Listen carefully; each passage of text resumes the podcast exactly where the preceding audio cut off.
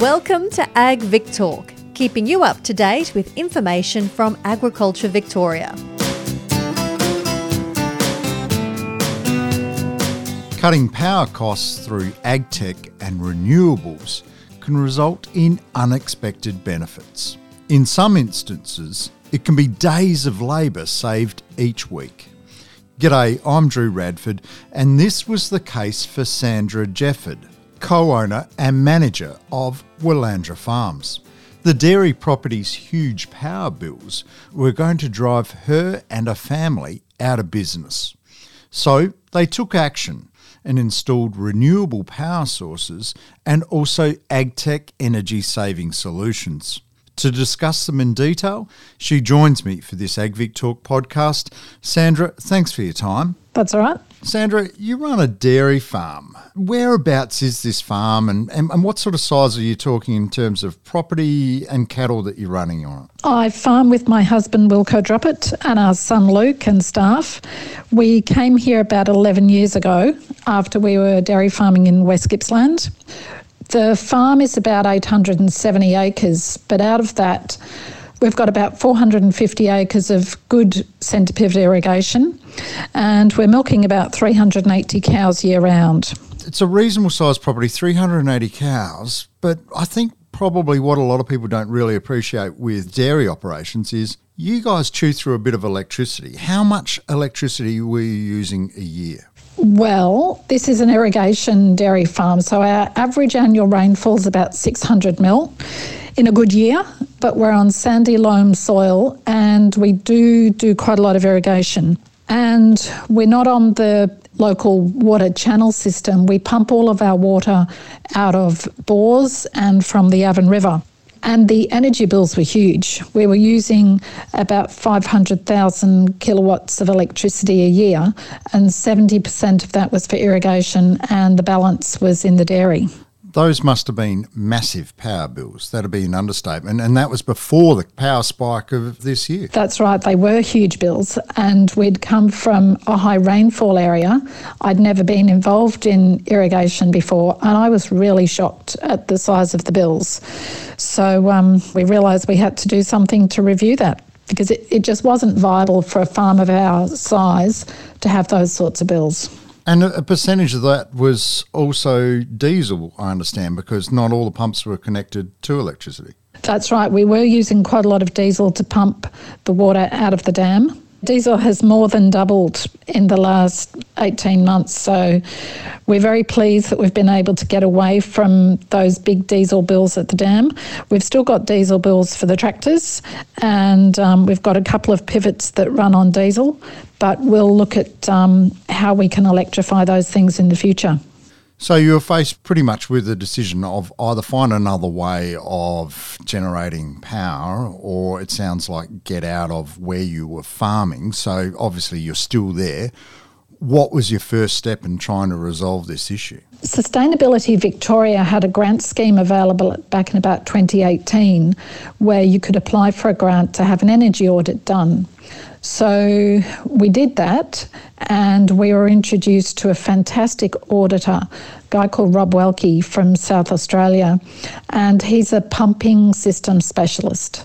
And because it was our irrigation pumping system that we really needed to review, it was great to have Rob come over here for three or four days, and he really reviewed the whole system. Well, the review sounds substantial to say the least. So, what did he recommend that you start putting in place? He gave us a report that reviewed all components of the irrigation system and he gave us very detailed recommendations for what we could do at each site to reduce the amount of power that we needed.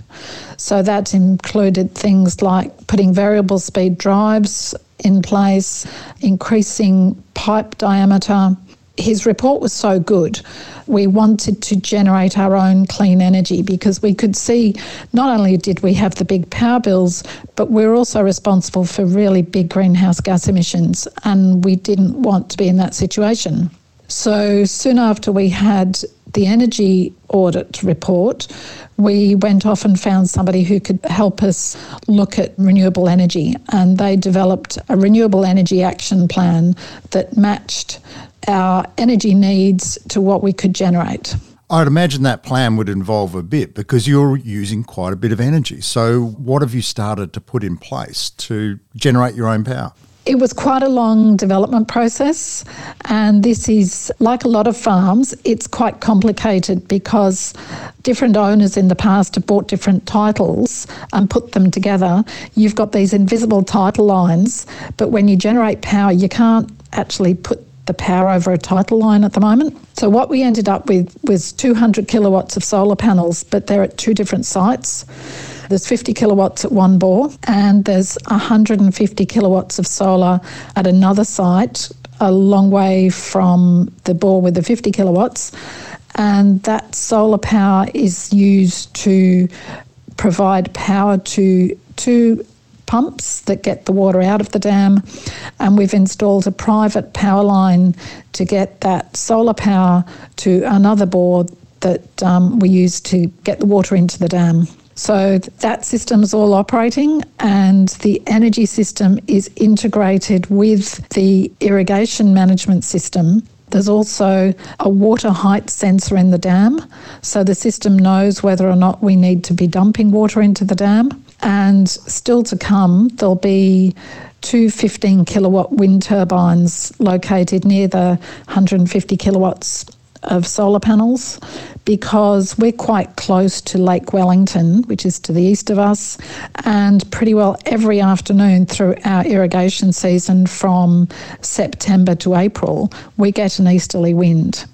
And that will usually continue after the sunset. So, we're hoping that's going to extend the period with which we can be irrigating with our own power. There's quite a bit going on there. I just want to go back one step. I'm really surprised that you have this impediment in terms of you've got a bunch of titles, but technically you can't move power across your own boundaries? I believe it's an international situation which is slowly being reviewed, but it's a policy change that's required. Obviously, you found a way to work your way around it, but it, it sounds like an unnecessary piece of the jigsaw that you had to resolve. Well, we haven't resolved it because we were initially hoping that we were going to be allowed to run an on farm microgrid.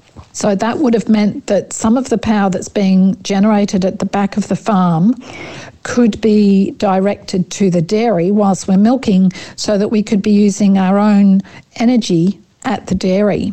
But so far that hasn't eventuated, and um, we're still using grid power to power the dairy, which is disappointing, but hopefully in the future things will change because there's a lot of other farms like ours. And it would be better for the grid overall if farms were able to use their own power in that way. I would imagine too that that issue needs to be resolved so that you can actually develop a microgrid for farms around you. So you could all be sharing power. That's right, because we know that we're on a fairly short sort of power supply line, but there's two other dairy farms on the same line. And if they want to do something similar to what we've done and put in a lot of solar panels, our line won't cope when we're not using the power. So it would be much better overall if this line was managed and all of the other lines around the country. Now, managing all of this power, it comes on at various times. So, you mentioned earlier that you have some technology in place to deal with the variability of renewable supplies? We all know that solar power is very variable and so is wind. So, with having the variable speed drives on the pumps at the bores and the river, means that if we've only got a small amount of power, then that pump can start really slowly and we're dumping the water in the dam. So the dam is like a big battery. It is storing the water ready, which makes this system work really well. And then once we've got enough power to run the pivots, then they start and the pumps start the dam to get the water to the pivots. So the management system is really important. If you were to try and put solar panels at a bore and hope to run the pivot, it won't work because you don't have that constant supply of power. So the dam in the middle is really important. Before we started this project, we used to double pump a lot of water. So we would pump it from, for example, the river or the bores, dump it in the dam using grid power, and then we would use the diesel to pump it out again. And I hated that double pumping because I thought it was costing us so much. But now, pumping it twice is actually the perfect solution because we're using our free power to get the water into the dam. Then again, we pump it out using our renewable energy when we've got it available. We do have some battery storage, just a small amount. There's 56 kilowatt hours of battery storage, but we actually haven't started using that yet. So that'll come online for this next irrigation season. Sandra, I imagine that in amongst all of this, there's quite a bit of labour saving as well. You or your husband must have been spending quite a bit of time driving around turning pumps on and off, and now it sounds like a lot of that's automated. We had no idea how much time we were going to save, and we think it's about 15 hours a week because somebody had to drive to the pivot to start with, start that, then drive to the water sources, and there would have usually been two water sources. So you had to go to, for example, the dam and start that, and then maybe go to the bore and start that. Another thing that's changed is that we used to do most of the irrigation at night using off peak power. Now, because we're using our solar power, we're irrigating during the day. So that means if there's a problem with a pivot, we know about it. Our phone tells us, or we see that the light stopped flashing, so you can go and fix the problem straight away. Whereas with our old system, with irrigating at night, if I woke up in the middle of the night, I went and checked that lights were flashing. If a light had stopped, it meant I had to wake somebody up and say, Sorry, you've got to go out. It stopped because with our old system, we didn't have any automation, and the water supply didn't know that the pivot had stopped, so the water just kept pumping, which was terrible for the soil underneath the pivot. It was getting waterlogged. It was a waste of water and it was a waste of energy pumping that water going nowhere. So it was a terrible situation, and we've changed all of that. So the changes have been really dramatic, much greater than we expected, really. And we, we're not responsible for those greenhouse gas emissions anymore. I understand there's other energy efficiency measures that you've put in place, particularly in the dairy. We've done some work in the dairy. So the first thing we did was replace old vacuum pumps with a new vacuum pump. So that was a, an easy change. We've put in quite a lot of um, sensors and monitoring equipment, and that's been great. So that monitors uh, power use and temperatures at various points through the dairy, and that can send us alerts if we have a problem. For example, if milk temperature increases during the night, there's obviously a problem, so we need to know about that. In the same way, if the hot water isn't up to temperature, we want to know about that. And that system is allowing us to monitor the changes that we make in the dairy. We've also installed a CO2 heat pump, which we were a bit nervous about at the start because it's so expensive. It's a lot more expensive than putting in a conventional hot water service, but it uses apparently about a third of the power.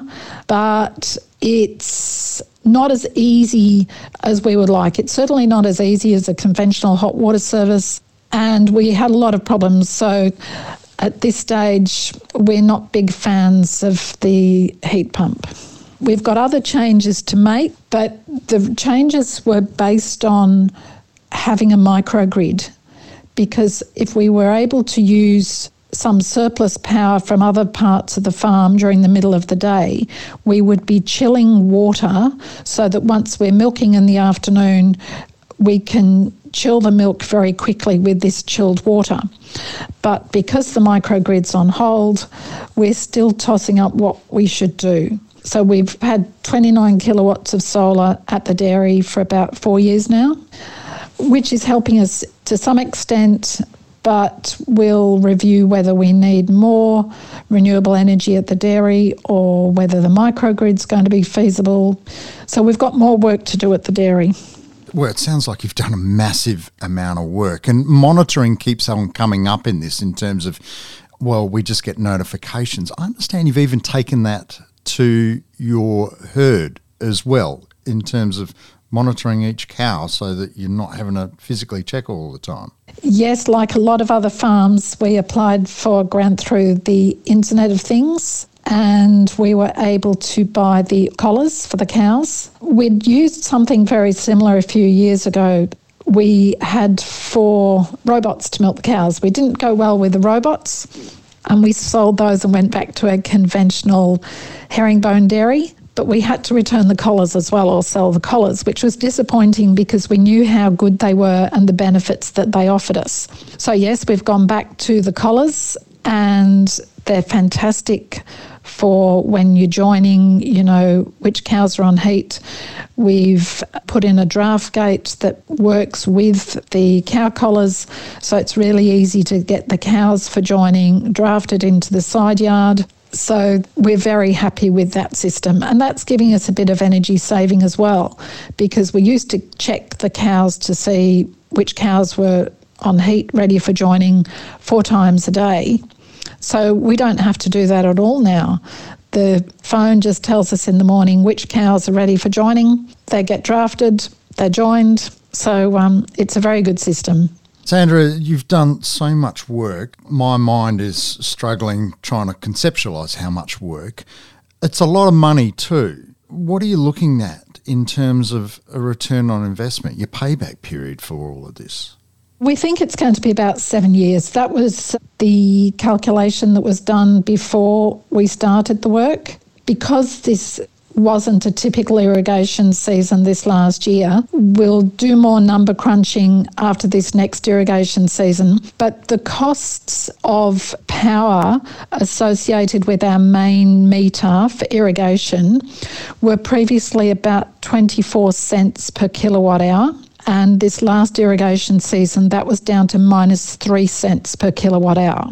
That's phenomenal. So if you've got seven year payback period, your profit line is going to be looking very healthy going into the future. It's very exciting, isn't it? Yeah, well, you, have got rid of this massive ongoing cost and you've really changed the dynamics of your business into the future. It's really exciting. there's so many benefits that we haven't expected. And with climate change, we wanted to show that farmers are part of the solution people keep going on about methane emissions from cows, but farmers can change so much on the farm that we're good for the future of the planet.